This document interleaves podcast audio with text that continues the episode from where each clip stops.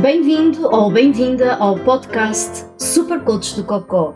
O meu nome é Vera Gomes e aqui falo-te sobre o universo das doenças inflamatórias do intestino e assuntos do teu interesse. Alguma vez ouviste falar em resiliência ou em ser resiliente? Neste episódio iremos falar disto mesmo, da resiliência enquanto uma capacidade que, tal como um músculo, se pode treinar e quando se vive com uma doença crónica, quase que se tem uma equivalência a doutoramento num abrir e fechar de olhos.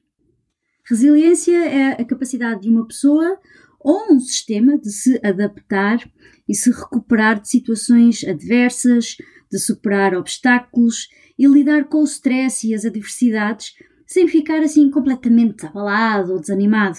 É a capacidade de se recuperar a aprender com as dificuldades, transformando-as em oportunidades de crescimento e desenvolvimento pessoal.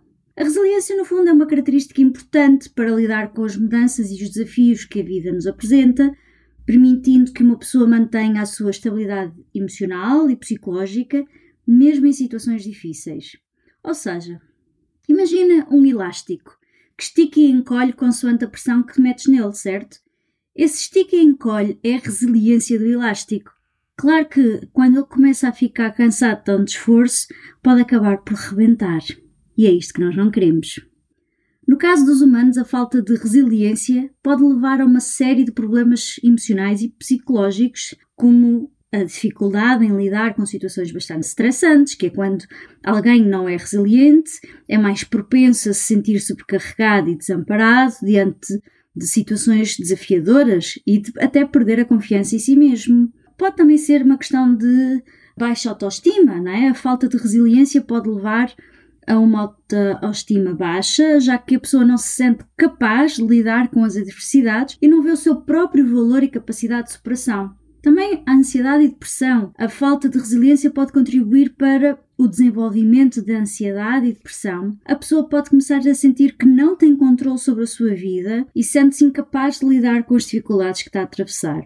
Claro que há também o aspecto das dificuldades em relacionamentos interpessoais, portanto, a falta de resiliência pode levar a dificuldades em lidar com conflitos, de se adaptar a mudanças, o que pode, obviamente, afetar negativamente os relacionamentos interpessoais. E por último, há sempre também a questão da falta de crescimento pessoal. Quando alguém não é resiliente, pode perder a oportunidade de aprender com as dificuldades e de desenvolver pessoalmente a partir dessas experiências.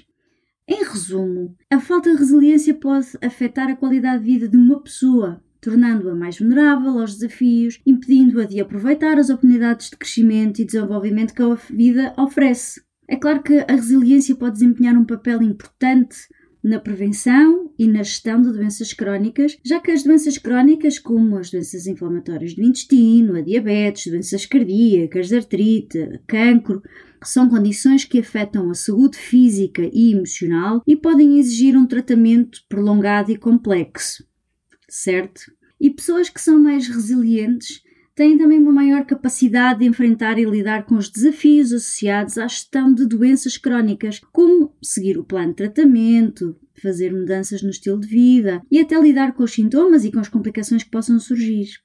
A resiliência pode também ajudar a reduzir o stress, a ansiedade associadas à gestão da doença crónica, que o que pode também, não é, positivamente afetar a saúde mental e física. Além disso, a resiliência pode também ajudar as pessoas a adotar um estilo de vida mais saudável, como comer bem, fazer exercícios, dormir o suficiente, e isto pode ajudar a reduzir o risco até de desenvolver doenças crónicas, alguns tipos de doenças crónicas.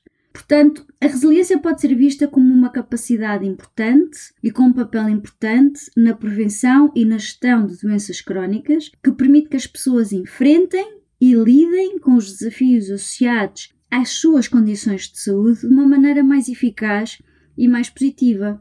E é claro, como tudo, treina-se e é possível treinar-se, e existem várias maneiras de cada um de nós e tu te tornares mais resiliente. E vou-te deixar aqui alguns exemplos.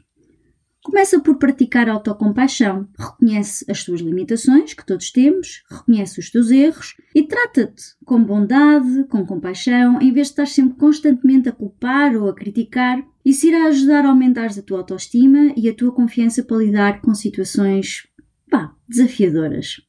É importante também que mantenhas uma perspectiva positiva. Tenta manter uma visão positiva e esperançosa em relação ao futuro, mesmo diante de situações difíceis. Lembra-te que as adversidades são temporárias e que és capaz de superá-las. Afinal de contas, sobreviveste até este momento, certo? Mantém-te também em contacto com outros, com outras pessoas. Mantém-te em contacto com amigos, familiares e não tenhas medo, nem vergonha, nem constrangimento em procurar apoio emocional quando necessário. Além disso, envolve-te em atividades sociais e comunitárias, algo que te proporciona um senso de propósito e de significado. É importante também que cultives a tua flexibilidade. E quando estou a falar de flexibilidade, não estou a falar de pôr o pé atrás da cabeça. Né? Estamos a falar aqui em estares aberto a mudanças e disposto a adaptar-te a novas circunstâncias. Tenta encontrar soluções alternativas, mesmo quando o plano original não funcionou. É importante para isso também que pratiques a resolução de problemas. No fundo, desenvolver a capacidade de MacGyver que cada um de nós tem para resolver problemas e tomar decisões eficazes quando estamos perante situações complicadas ou difíceis. Identificar as etapas, passo a passo, não é? As etapas necessárias para alcançar os teus objetivos e cria um plano de ação. É importante também que cuides da tua saúde física e da tua saúde emocional. Portanto, fazer exercícios regularmente, comer bem, dormir o suficiente, evitar também alguns hábitos prejudiciais à saúde, como consumo excessivo de álcool ou até de tabaco. Pratica práticas de relaxamento, o que funcione contigo. Pode ser a meditação, pode ser o yoga, até pode ser boxe, porque não? O importante é que pares e que reduzas o stress e cuides da tua saúde mental. E por último, uma lição muito importante é aprender com as adversidades.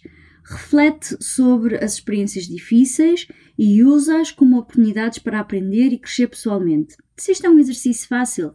Hum, não. Mas é possível identificar o que funcionou, o que não funcionou e aplicar essas mesmas lições em situações futuras. Acima de tudo, lembra-te que a resiliência é uma capacidade que pode ser desenvolvida e melhorada ao longo do tempo. Ao praticares estas estratégias que, eh, que tive aqui a, a dizer-te neste episódio, podes tornar-te mais resiliente e capaz de lidar com maiores adversidades na vida. E deves estar a pensar, mas o que é que isto tudo tem a ver com as doenças inflamatórias do intestino? E aquilo que eu te posso dizer é que doenças como a doença de Crohn ou ulcerosa são condições crónicas que afetam o sistema digestivo, podem causar sintomas como dor abdominal, diarreia, fadiga, e a resiliência pode desempenhar aqui um papel muito importante na tua gestão diária destas condições e destes sintomas. Pessoas que são mais resilientes têm também uma maior capacidade de lidar com o stress e a incerteza associada à gestão de uma doença inflamatória do intestino. Afinal de contas, parares aqui um bocadinho entre nós, quantas vezes é que uma doença inflamatória do intestino não te tirou o tapete? Pessoas mais resilientes podem ser mais capazes de manter uma perspectiva positiva em relação ao futuro, de encontrar soluções alternativas para lidar com os sintomas e as complicações e adaptar-se mais facilmente à mudança que as circunstâncias impõem. Além disso, a resiliência pode ajudar as pessoas com doença inflamatória do intestino, por exemplo, a lidar com todo o impacto emocional que a sua condição de saúde traz. E pode ajudar, por exemplo, a lidar com as situações de ansiedade, ou depressão, ou baixa autoestima, que quer queiramos, quer não, estão associadas a estas doenças. É claro que isto pode também ajudar a melhorar a qualidade de vida e a reduzir o risco de complicações psicológicas associadas às doenças inflamatórias do intestino. Algumas estratégias que podem ajudar a desenvolver a resiliência em pessoas com doenças inflamatórias do intestino, além de todas aquelas que já mencionei no episódio, estão relacionadas com educar-te sobre a tua condição, um bom princípio estares a ouvir este podcast.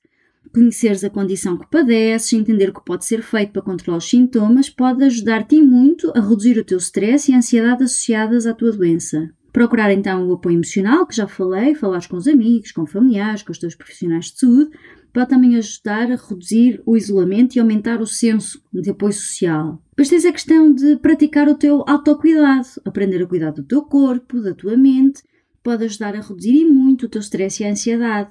E mais uma vez, pode ser coisas tipo meditação, yoga, exercícios, terapia, boxe. Quem nunca alivia o stress depois de uns murros espetados num saco de boxe, não é?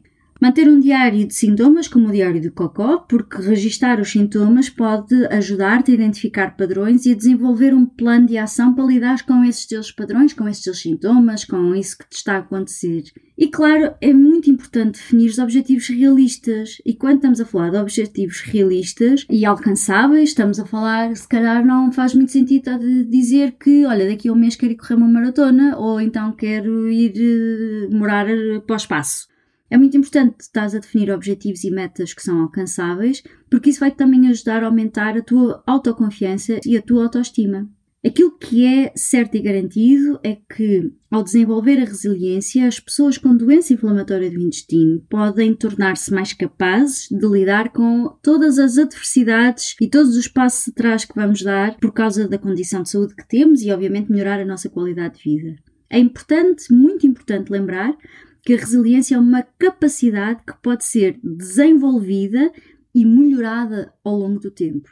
Ninguém, mas absolutamente ninguém, nasce sendo já uma pessoa resiliente. Portanto, já sabes, treina, estuda, desenvolve e melhora a tua resiliência. É tudo por hoje. Se gostaste do que ouviste ou achaste interessante, se esboçaste um sorriso ou soltaste uma gargalhada, então está na hora de seguir os desígnios do Buda e partilha este episódio com um amigo e que Buda do Cocó esteja contigo.